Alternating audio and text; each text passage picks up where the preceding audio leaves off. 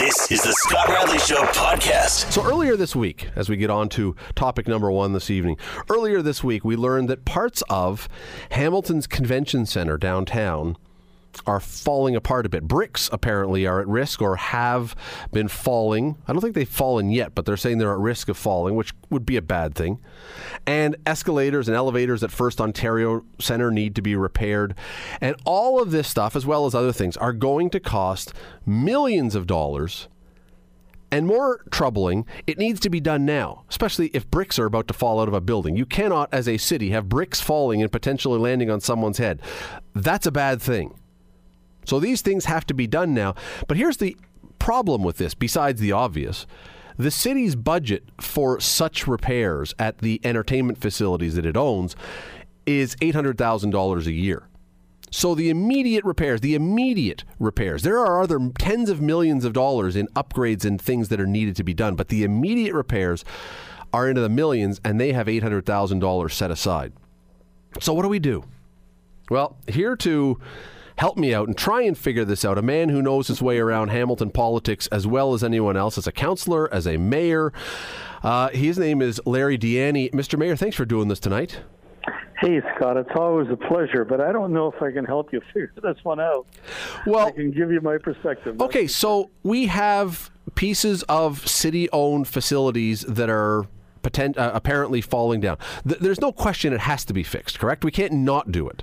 Oh, absolutely. It has to be fixed. I mean, uh, for for um, uh, liability issues, but also for moral issues. You don't want anybody to get hurt. No, but even okay, yeah. even if we leave the moral issues, but you're absolutely correct. That would be number one. But if it costs us four million dollars or whatever to fix the brick, a brick falling on someone's head when the city knows this could happen, you're going to pay more than that in a lawsuit. So I mean, it's actually it, it needs to be done, and there's no way around it.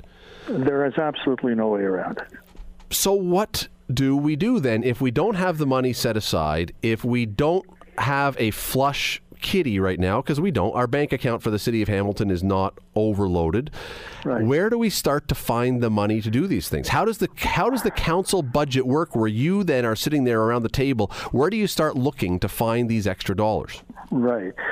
So, um, and of course, council right now is launching into the budget process for this coming year uh, and they will be having these discussions. So there's a short term plan and a long term plan, and uh, staff um, is uh, ready to present options to City Council that address both the short term and the long term.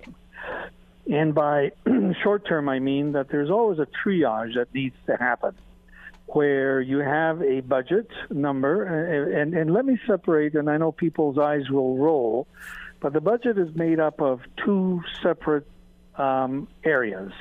One is the operating budget, and the operating budget is that budget that people need on a daily basis to pay staff, uh, to operate the city, and that's why it's called the operating budget. And that's the budget that, that impacts our tax dollars immediately. And then there's the capital budget. And the capital budget uh, is the budget that is usually debentured or mortgaged, if you will. Money is borrowed to do various projects. And from the, uh, from, from the operating side, you pay your mortgage every month, you pay your debenture every month to make sure that, you know, it, everything works out.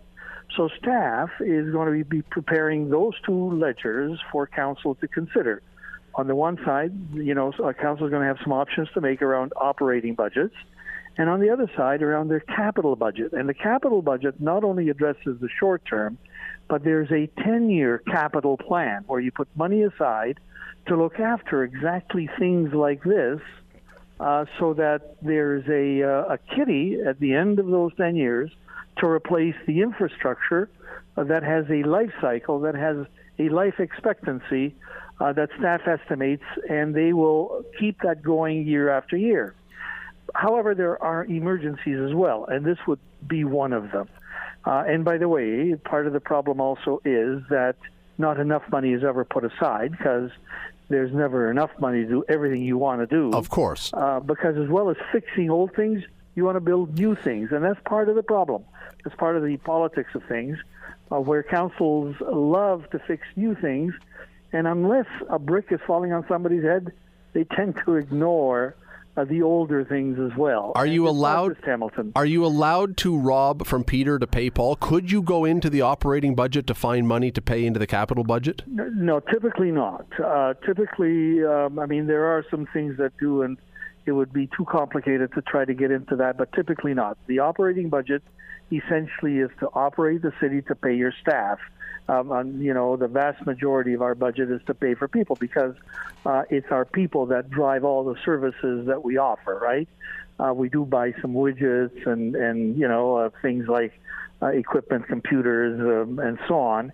Uh, that comes out of that budget as well. But but typically the operating budget uh, is paying for the people who deliver the service.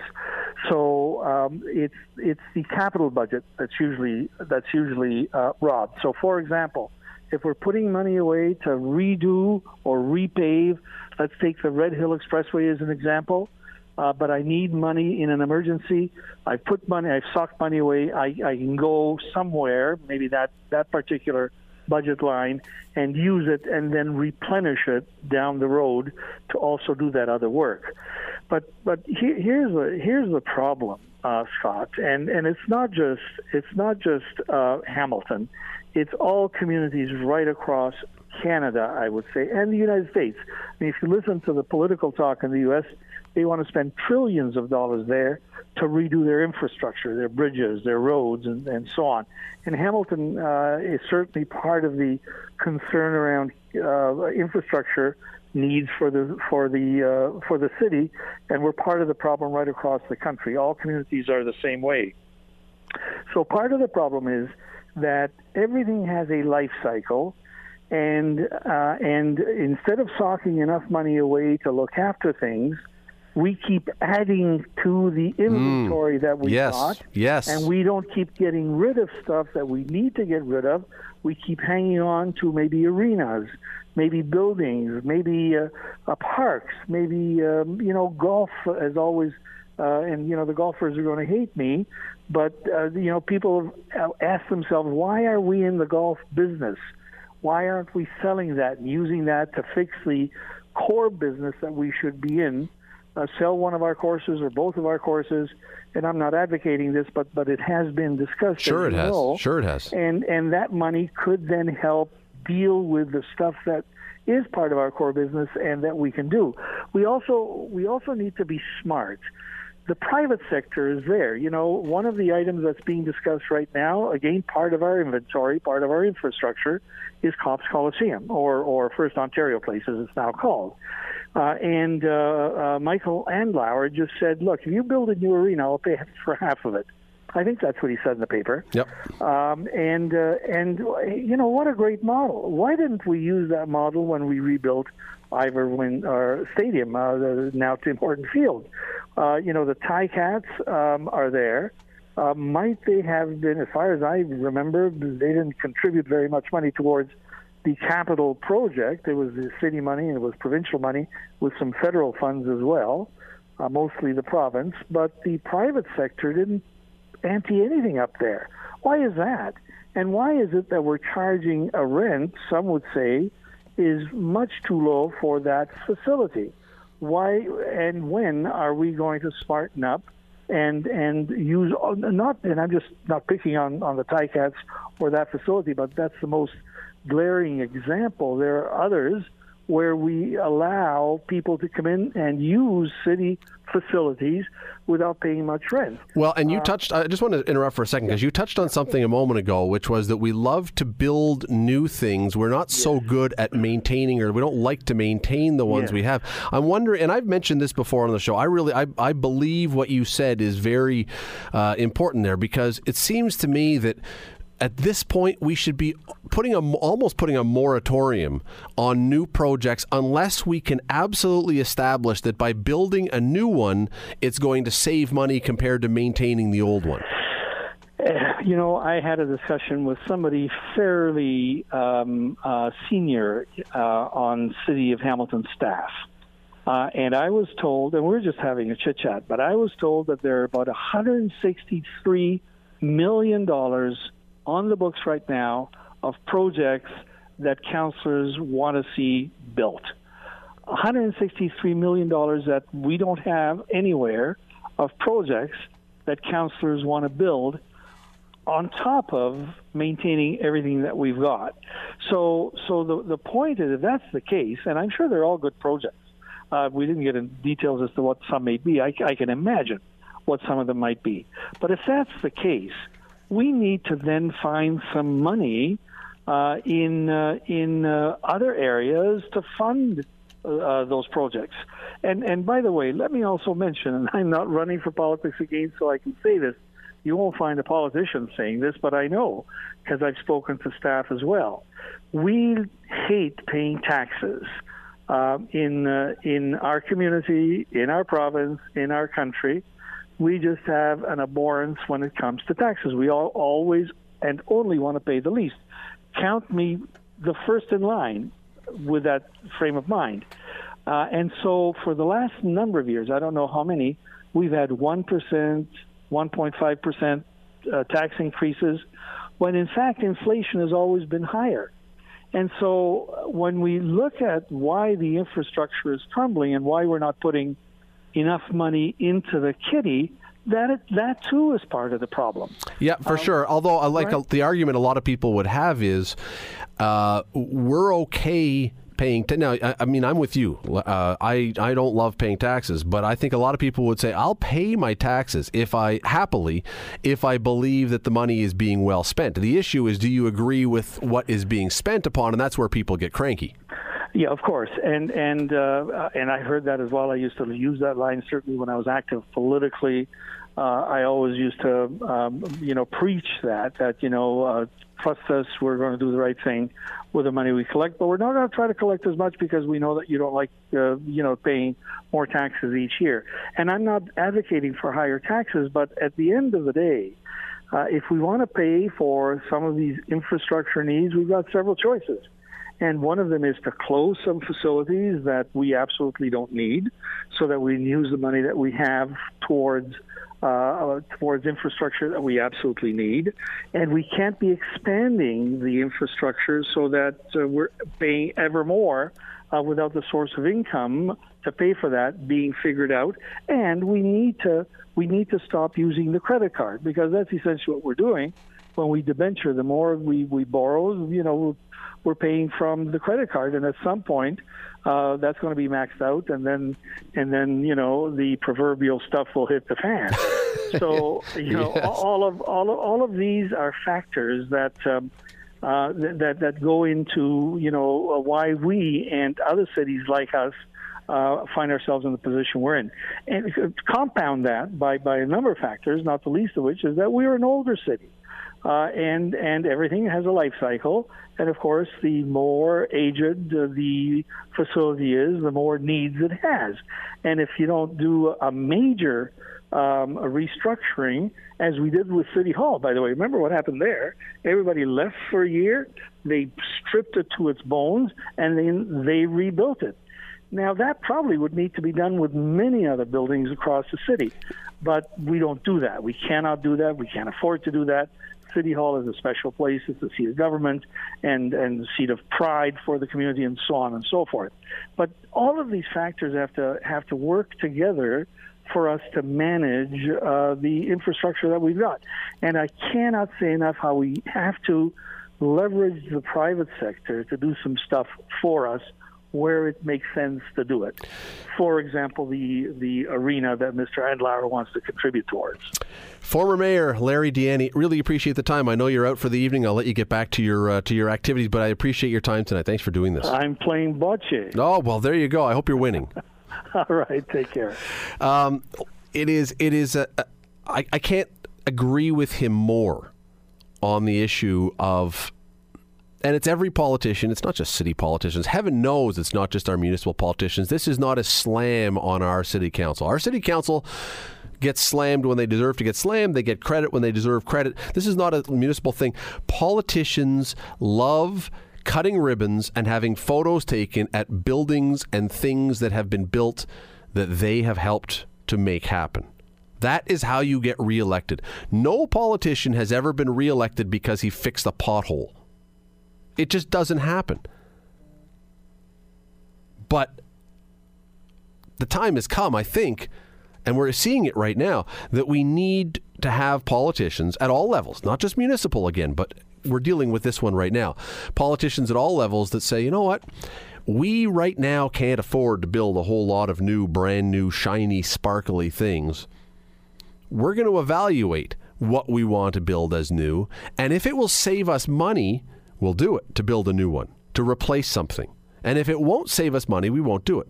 And certainly, certainly, one of the issues, one of the things we're talking about right now is a new arena. And I think the city, I think it's it's incumbent on the city. I'm not. T- I don't know whether a new arena will save us money, but I think that investigation has to be done. That exploration has to be done. Is it possible that building a new arena, that the cost that would go into a new arena over what's what length of time do you want to say? Ten years? If we're paying two million roughly a year from the city into it, if the city put X dollars into an arena and then didn't have to do the maintenance because it was run privately, would it actually save the city money? If the answer is yes, then we should look at replacing it. If the answer is no, then we shouldn't. And we should do that with all the buildings. But now we're in a position where, as I say, you, and you've heard about this now, we have buildings that are falling down. Well, now what do you do? Because we don't have the money. Now you've got to scramble. And that's not a good way to govern. That's and that's not this council's fault. Let's be honest with one more thing. That is not this particular council's fault. These are things that have been put off. Now, some of the councillors have been there for a while, but these are things that have been put off. A building does not suddenly get to the point where bricks are falling down overnight, you hope, anyway. These are things that have built up, and yet so now this council gets to wear it, and some of the councillors have been around, so they get they specifically have to wear it. But we, we got to do better. We got to do better, and we got to start planning for things. What's going to save us money so we can actually do stuff in the city because we just don't have the cash. You're listening to the Scott Radley Show, weeknights from 7 to 9 on AM 900 CHML. Hey, hey, hey, macho, macho, macho man, yeah. I got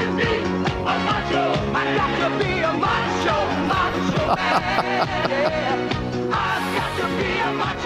bring in our next guest with that kind of intro song, Bubba O'Neil from CHCH. When was the last time you were brought on to a show with the theme music Macho Man? Never.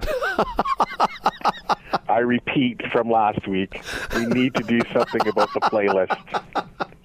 you know, I think when you said that last week, you may have challenged young Ben to dig into the most painfully awkward songs ever. I have. No I can't even problem. imagine what's coming next. I have no problem with disco. I really, I really don't. I mean, in fact, there's lots of tracks I need to introduce to your fair friend on the other side of the window, but that would not be one of them. oh, you're making me cough. Yeah, that's. Uh, I, I, I don't know if you can call that one of the Village People's deep cuts. That was a uh, that was a big hit for them, but one of those hits that thankfully just doesn't get a lot of airplay. Everyone does YMCA. No one plays Macho Man, no. and I think we can probably probably, for the most part, be thankful for that. Maybe weddings. That's it. yeah. No. Well, maybe next week when you come on, we'll play in the Navy. That's a hidden track. Yeah, thankfully that one has also seemed to find the dustbin of history. Uh, let me read you something here. But Bub O'Neil from CHCH, by the way, for those who are just uh, tuning in and trying to figure out why are they talking about the village people? Well, what else are we going to talk about? Uh, well, we're going to talk about this. A letter that Joe Morgan, Hall of Fame baseball player, and now I think a vice president or vice chairman on the Hall of Fame committee, uh, he sent this to all the voters, and this is just a segment of what he wrote. Players who played during their steroid era have become eligible for entry into the Hall of Fame. The more we Hall of Famers talk about this, and we talk about it a lot, we realize we can no longer sit silent. Many of us have come to think that silence will be considered complicity, or that fans might think we're okay if the standards of election to the Hall of Fame are relaxed, at least relaxed enough for steroid users to enter and become members of the most sacred place in baseball. We don't want fans ever to think that. And he goes on and on and on, urging voters to snub anyone who either tested positive, was indicted in the Mitchell report, or had the whiff of steroids around them. What do you think about this note? I, give him a lot of credit. I mean, everyone's entitled to their opinion when it comes to this, and I think it becomes even more so valid when you are a former player, and then you've went through the rigors of being a player in the in in uh, in Major League Baseball. So I think you, and he's a commentator, so he's a well-known guy over the years. Um, you know, many years uh, he was a commentator when, and, and I believe it was NBC. It was a kind of the game of the week, so maybe one of the few voices you would ever hear. So I, I think it's valid. Uh, but it's an opinion, and, and and I think you can take it more for that. I think he gives good reasons. I did read his statement, uh, and he's pretty solid in what he what he says as well too. But I, I, do, do, I you, agree do you with agree him? with him? I do agree with him 100. percent No, um, I think it's it's a it's as time has gone on, Scott. I, my opinions have have lightened somewhat uh, towards the, the steroid era. Uh, I think it was a a period of time in baseball where, if you, I, I mean, I'll go as far as to say the sport was dirty. Oh, sure it was. And, and, and to say that every single player should be persecuted for what they did uh, is incorrect. At the time, it was legal. There was, I mean, there's an ethical thing, absolutely. I mean, there's no doubt about that in terms of ethics, uh, from what we know now. But at that time, what the players were doing, they were doing to what they believe improve themselves and improve the sport. What about the guys, though, that it seems as though, and you can take this for what it is, that seems as though almost to a man, the men who were the best players of their era were the guys who were caught with this. And you start going down the list of the people who were either in, uh, in in this or like were, were mentioned or caught Alex Rodriguez, Barry Bonds, Roger Clemens, Rafael Palmeiro, Sammy Sosa, go on and on, Mark McGwire, down and down the list.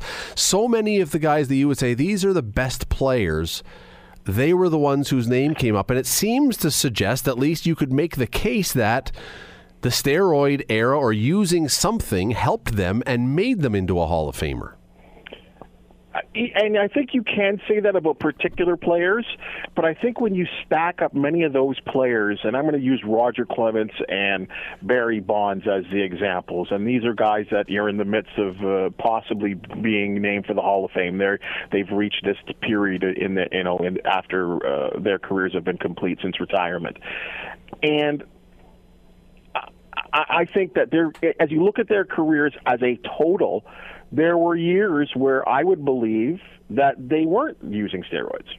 Um, I think you can make a case for Barry Bonds when he was with Pittsburgh. He was arguably the best player in the world at the time.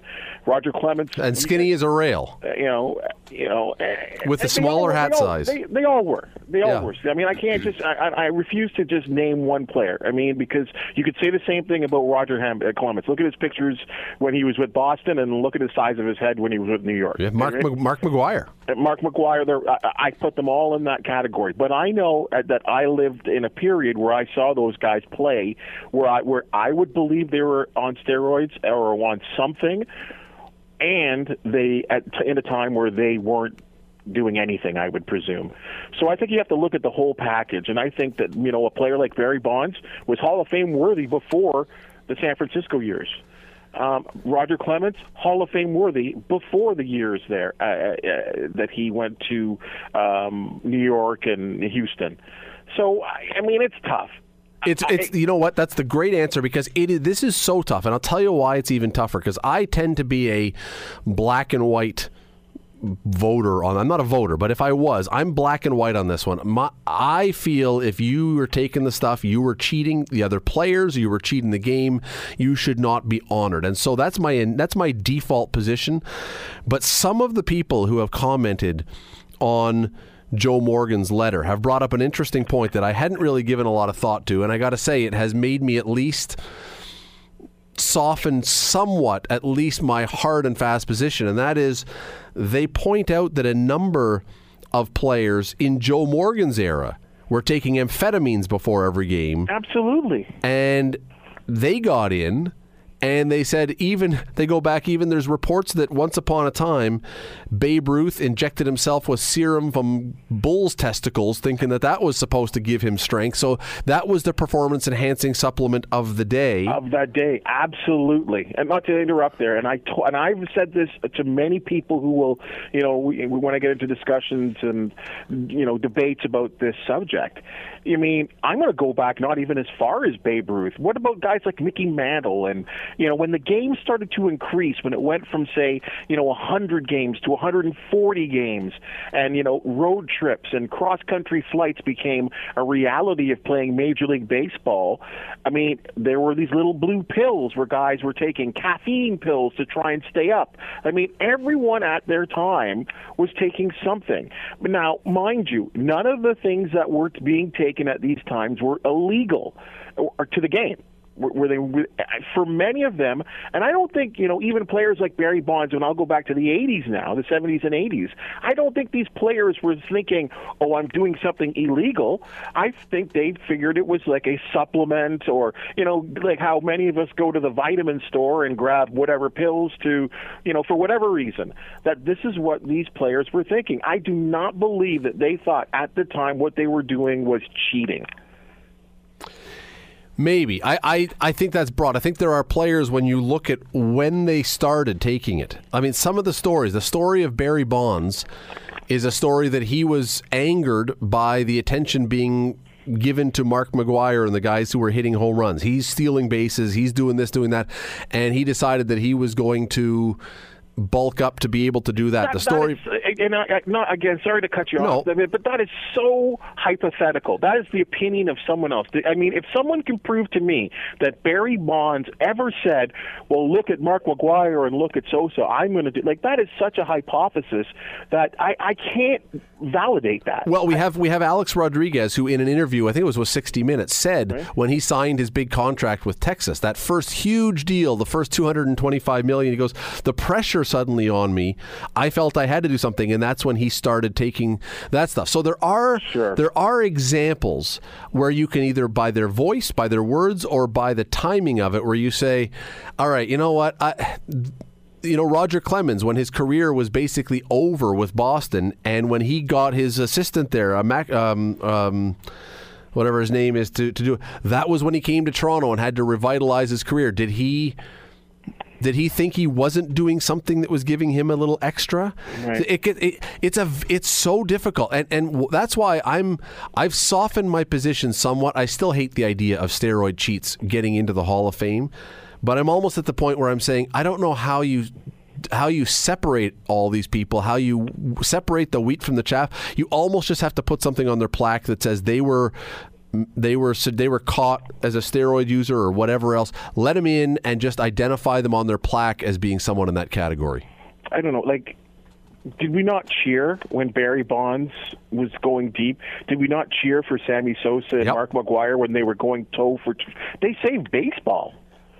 They, th this was a sport in trouble. Oh yeah, Serious McGwire and. Sosa for sure, and Ken Griffey. Now Ken Griffey was never uh, mentioned as being it, but yes, they saved baseball. You're right. They, they, they, in a time where people were despised with that. I mean, and really, I, I will say this: I don't know if baseball ever recovered. It brought it, it brought back many fans with the with the so the back-to-back years of Sosa and McGwire.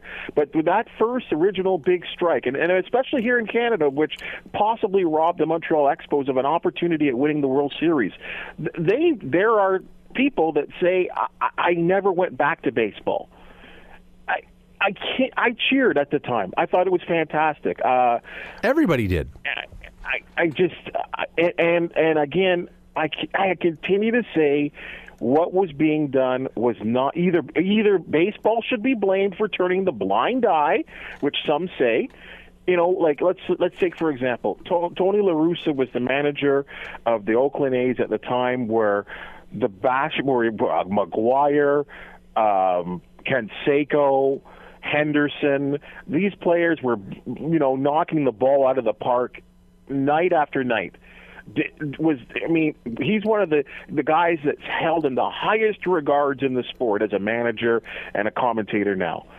Did he not know what was going on? with He had. He, I, I'm sorry. He had to know something was going on. There were too many guys in that Oakland locker room with Canseco and McGwire.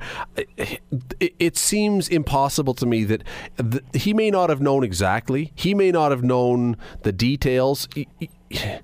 Bobby, if you were if you're the boss in an office, if and, and we're not even talking in an office because he's in a room where guys are in shorts and underwear and stuff during the day. But if you were in the office and you suddenly started noticing that half your staff was getting bigger and bigger and bigger and bigger, and the balls they were hitting are going further and further, you're gonna have you have to have at least some questions of what is going on so in that case, I can't blame the individuals for doing what was one not illegal, and two what they thought were doing to enhance their careers. Yeah, yeah, no, right? That's, you know because they clearly did because baseball had to know or should have you know been more for you know forward in saying well we believe this steroid or this drug or whatever the case is or this enhancement should, should not be allowed or should be banned from the sport. If they were serious about it. So i cannot blame the individuals for doing what was in what in some ways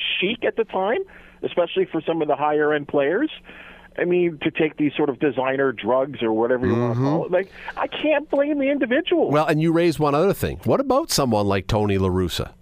Right, and and if he didn't know, in my mind, he must have been willfully blind. He's a very smart man. There is nothing that he misses on the baseball diamond. He is on top of everything with one his of the team. Most revered men in the sport he either knew or he was willfully blind. And should he be in the Hall of Fame if the guys that carried him to the Hall of Fame as a manager have largely been banished from the game or caught up in the steroid era and you've been found to be cheats? No, I'll just call them hypocrites if they if they you know if they step up and you know and, and say what you know things that Joe Morgan said. I would call them hypocrites, but I would just take it to the next level and that this is baseball's problem, not the individual's problem. These players knew what was, this league. I believe it's this is a pure opinion. I, it is of my opinion that baseball knew exactly. Bud Selig and all the hierarchy knew exactly what was going on at the time. How could they be so ignorant and then even still, when you know uh, drug stories and rumors and the controversy started to pick up, why weren't they quicker in changing the rules. Oh, I can tell you exactly. You already said the answer because Mark McGwire. Remember, this whole thing started. The whole steroid era scandal, anyway, in baseball started because a reporter looked in Mark McGwire's locker and saw a bottle of something called androstenedione and said, "What's that?" That's where this thing started, and at that moment, though, when baseball could have gone gulp we've got a problem. They said, hey, we're getting record ratings because of this home run chase. hey, you reporter, you're an idiot for asking such mean questions in the middle of such a happy time. And that reporter got tarred and feathered. And it turns out that he was the, the guy who actually did the right thing. Anyway, we only have a minute here. I what would be your answer then? What would is it just let everybody in, or is it identify them on their plaque differently, or, or, or what none is of, the none answer? None of it, Scott. None of it. None of it. Those were the players that we saw. Those were the best. And unfortunately, as you said, and or fortunately or unfortunately, however you want to look at it, those are the players that I saw that I thought were the best of the game. They were the best players I've ever seen in my life. And Roger Clemens and Barry Bonds are at the top of the list and I refuse to say put an asterisk in the, in the in the record book because you can't do that. That's exactly that's baseball history. That's what was going on at the time, and you have to leave it at that. If I find out 10 years from now that you've done these interviews while on performance enhancing supplements, I will ca- I will cancel my vote for you for the Hamilton Sports Hall of Fame someday down the road. Because if I believe that you are hopped up on caffeine or pizza or whatever other supplement you're using to be as good as you are, I am going to have to draw a line there in the sand and say, no, Bubba, you cannot be in. I got nothing more than a whole lot of Coke Zero. Thanks for the time. Always, always appreciate it. Yeah, always a pleasure, Scott. Great conversation. You're listening to the Scott Radley Show, weeknights from 7 to 9 on AM 900 CHML. It came out earlier this week. Uh, I love the Eagles. I'm a big Eagles fan, but it came out earlier this week that the Eagles are going back on tour. They lost their, well, their co-lead singer, I guess. Don Henley is one of them, but Glenn Frey is the other. Glenn Frey died a year ago, maybe died that purge of everybody famous of 2016 when like everybody died, and Glenn Frey was one of them. But they're going back on tour, and they now have his son in the band, Deacon Frey, and Vince Gill. They've recruited to come in, but. I'm not really sure then that this is the Eagles anymore. What am I paying for if I buy tickets? Lana Pavlovic, who you can hear her from 7 till midnight on our sister station, 95.3 Fresh FM, is here. Thanks for coming in. No problem. So, if I buy tickets Yeah. to go see the Eagles, and only three of the Eagles are actual Eagles, and the other two are son of Eagle and fill in Eagle, am I seeing the Eagles? Um, Well, okay, so how many members are left in the band? Well, there's three members in the band still, and actually, one of the Eagles was a replacement from before. So he's so there's only two originals that are still right, here. right. Well, I yeah, I mean, when you really essentially think about it, and I hate to say it this way, as bands get older, you know, sometimes, um, you know, original members don't stick around. They move. Uh, sadly, they pass away. So, I mean, if you're continuously going to want to keep playing the music and kind of, you know, make your fans happy, I'm sure diehard Eagle fans will totally go see them uh, play, especially if there's like a family member. They will, but I just I, I feel like I should if I buy a ticket, I feel like I should get a discount. it's not really. You're not getting like the I'm not full getting, 100%. I'm not getting the full Eagle experience. Well, I mean, you know, okay, if we're gonna go not so classic rock, let, us look at Stone Temple Pilots, right? So, I, I mean, you know, Scott Weiland was not in the band for a very long time. I saw them when it was still with Scott Weiland, but then, you know, enter uh, new members of the band. So, are they still Stone Temple Pilots? Well, to most fans, they go no, because the original Scott Weiland. So, do you continue? Will you continue to go see them? I don't know. That's that's up to the you know ticket beholder. You see, I figure that the band you can count the band as original. It- the band that is in place when they hit big to me is so if you've had a whole bunch of changes early in your start when you're banging around in the bars and everything and no one's ever heard of you Mm-hmm.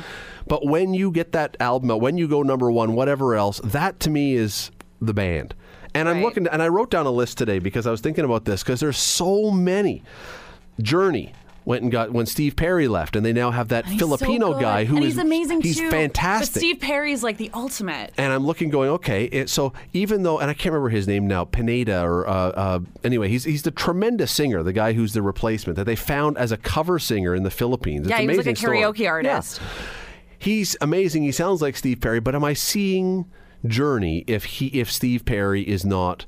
Like what am I what am I more seeing Journey when I go see Steve Perry in concert singing Journey songs or when I see Journey without Steve Perry with the other guy Well, think of it this way Guns N' Roses to me is the full band. Do I want to see Axl Rose with fake Guns N' Roses? And I, I hate to say it that way because there's probably like true Guns N' Roses fans. And I was the biggest Axl Rose fan back in the day, but I want to see the original band. Are So- they this, are they Guns N' Roses if Slash is not playing guitar? uh, see Slash is Slash is Slash to me. Like he, you can't have Guns N' Roses without Slash, without Duff, without Matt. Like, and there's also original members too. But yeah, now that they're going on tour, like that, I would want to see. But Axl Rose by himself, that's just my opinion.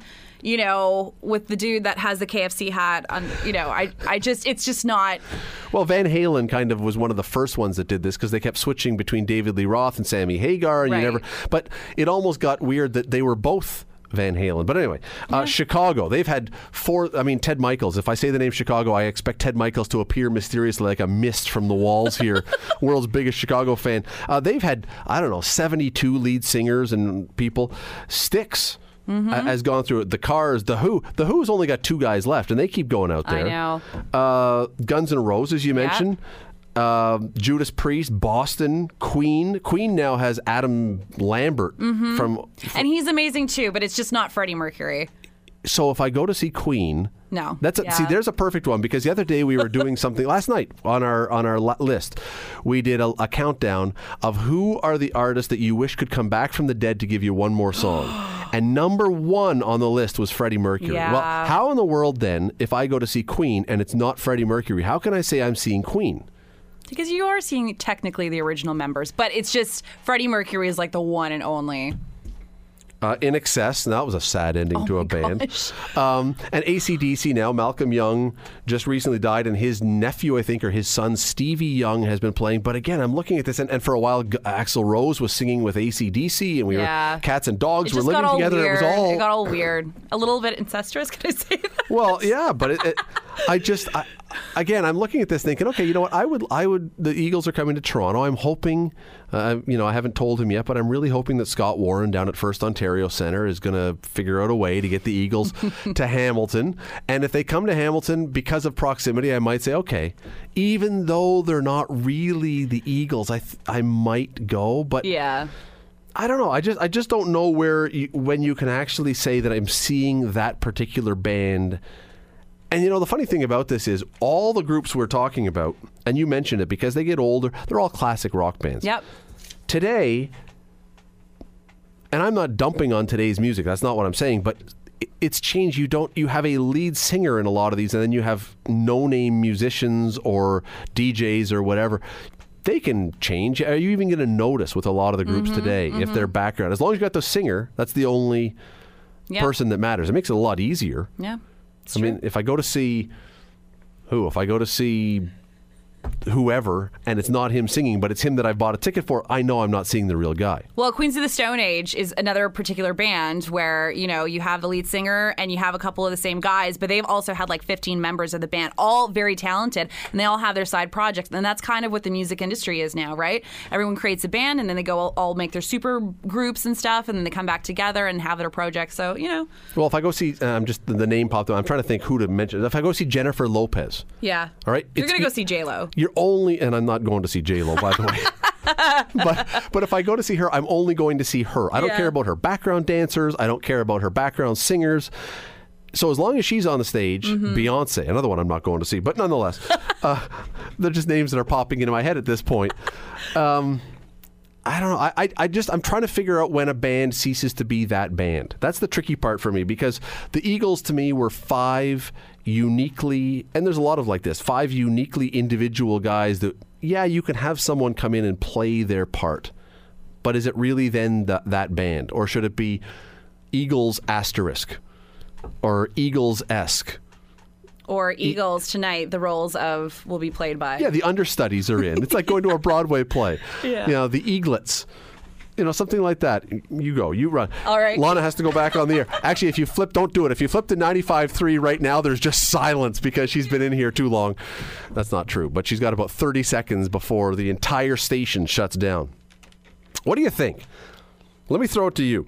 What do you think is the answer to this question? Is a band still a band as long as there's what one person who is still from the original group? Is that does that count as being that band? Ben, what do you think? What would if you were an Eagles fan? I don't know if you're an Eagles fan, but would you look at a band that had three out of the five only that were people that are considered originals or considered close enough to originals? Would that still be the band? Would that still be the Eagles? Not really, because the Eagles are the Eagles. They are the original members. That's what made the band happen.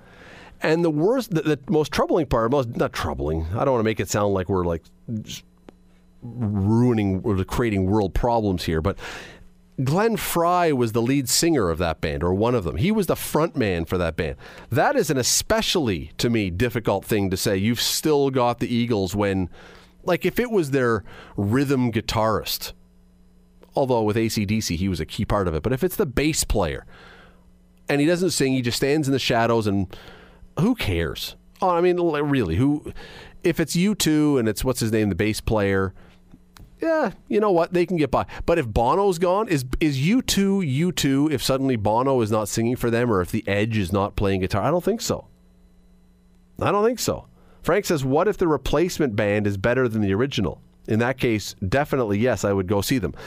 Interesting. There are cases where the people they get to replace the departed band member is musically stronger because now they're they're not a bunch of kids that grew up together and learned their they can go out and if you're a successful band you can go and choose whoever you want you can find a great musician so there are cases and the eagles are one of them where their bass player was musically better than the original because they could go and find the best guy possible. But but I don't know that that makes it the band. See, that's actually another interesting thing is the fact that the original Eagles was only four people, which means that technically there's only one person left from the original Eagles. And it just it So again, it's the. Eagle. They should be called the Eagle the now. one the lone eagle. The lone eagle. I, I again, I, I don't now. I went and looked today because I wanted to see how much tickets were going to be. They were not listed. The ticket prices were not posted yet for the Toronto show. I will bet a substantial amount that these will not be inexpensive tickets. You're going to pay a good price. And I don't mean good as in, hey, I got a great deal. No, you're going to pay a lot of money to go see the Eagles in Toronto. It's the Air Canada Centre, it's a small venue. There's only one show. They're doing very few shows across North America.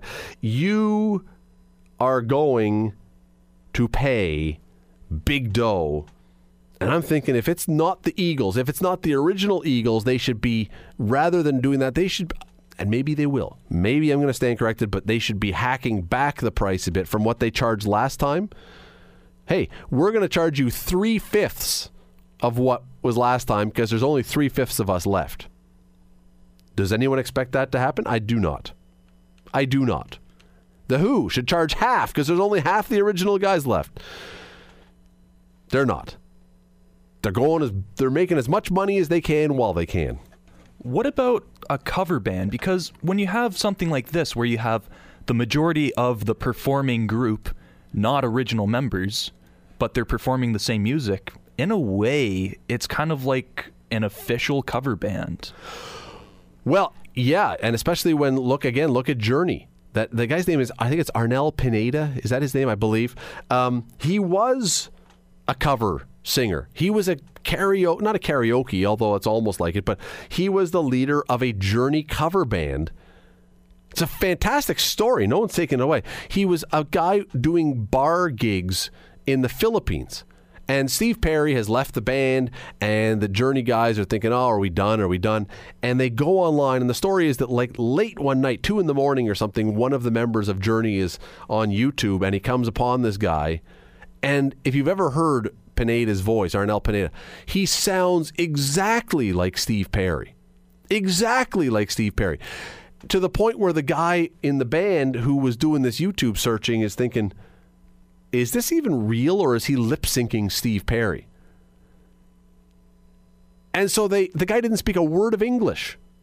The lead singer. They fly him over to the states just to hear if that's his real voice or if he's just lip syncing Steve Perry. And when he could do it, they hired him. But again, it's a cover band. The lead, the Judas Priest, the lead singer now, is the guy who was in the in a Judas Priest cover band. And all of a sudden, you get a phone call and it's like, hey, you know those uh, bars with 50 people you're in wearing that sweaty leather? How'd you like to do some stadium gigs with the actual band? But to me, that diminishes the price even more now. Because now, if you're going to get the lead singer of a cover band, as a if I at least go and get someone else, I'm going to get their style. So eh, whatever. Here, I'm getting a low rent replica of the thing that I don't have anymore. It should cost me less. I don't pay the same to go see a cover band. I shouldn't have to pay a cover band, uh, a full band price for a cover band perform cover band performance. Also, sounds like and is are two very, very different things. When you get this replacement group, it's not them. It sounds like them, but it's not them. Yeah, I would. Um, KG just writes in If I bought tickets to Taylor Swift and Taylor couldn't make it and she was replaced with someone else, I'd want my money back. Well, I would agree. But that's what I was sort of saying to Lana that it seems most, anyway, seems to me most of the more current artists, we're talking about in this case, the ones we mentioned were all classic rock acts. Most of the more current bands, it's less a band than it is an artist. So you couldn't really replace Justin Timberlake with a Justin Timberlake look-alike or something and make. If Britney Spears couldn't come on stage, you can't find someone who looks like her and lips. Well, you probably could. well, that's actually the other thing that's interesting is you go to a live event because you want to have the experience, like the stage performance and the stage presence of a lot of these big artists is a big trademark of them. If I see a Britney Spears look-alike, well, they look like them, but it's not the same thing. They're not going to act like Britney, just like Britney would. Well, and there's one other thing before we go to break, which let's go uh, to one other thing. If I go to see the original artist, but they lip sync, is that is that better? Uh, see, to me, that's even worse than getting the backup artist, the replacement who's singing. If I go to see, and you know, we've heard of all different artists who have lip synced in the past, but if I go to see the Eagles and the song that is supposed to be sung by Glenn Frey and it's now his kid, and his kid gets up there and just lip syncs his dad singing, that's even worse. I want a refund at that point. Or if I go to see someone else and they lip sync their own music, I want a refund. But anyway, interesting thought. I um I don't know the answer to it. I don't know how many members of a band can actually be gone before you have to no longer call yourself that band. I know there are some bands out there that are that have only the one person. Usually it's a lead singer and they call themselves that still. There have been bands where there are two of the same band because you've got part of the band went one way, part of the band went the other. They're both singing the songs and they're each calling themselves that band name, but you don't really know. It's like the Harlem Globetrotters. You know there's two Harlem Globetrotters teams now? No. Do you know that? I there's didn't two. know that. Yep and they that way they can cover more territory. So you're not really sure which Globetrotters team when they come you're going to see. Does it make it? I think it makes it different. I think it does. But let me know. Radley at 900chml.com. Would you pay? Would you pay top dollar to go see a band that was only part of the band that it originally was that had made it famous? Would you pay big money to go do that? Radley, R A D L E Y, Radley at 900chml.com. The Scott Radley Show, weeknights from 7 to 9 on AM 900. AM 900 CHML.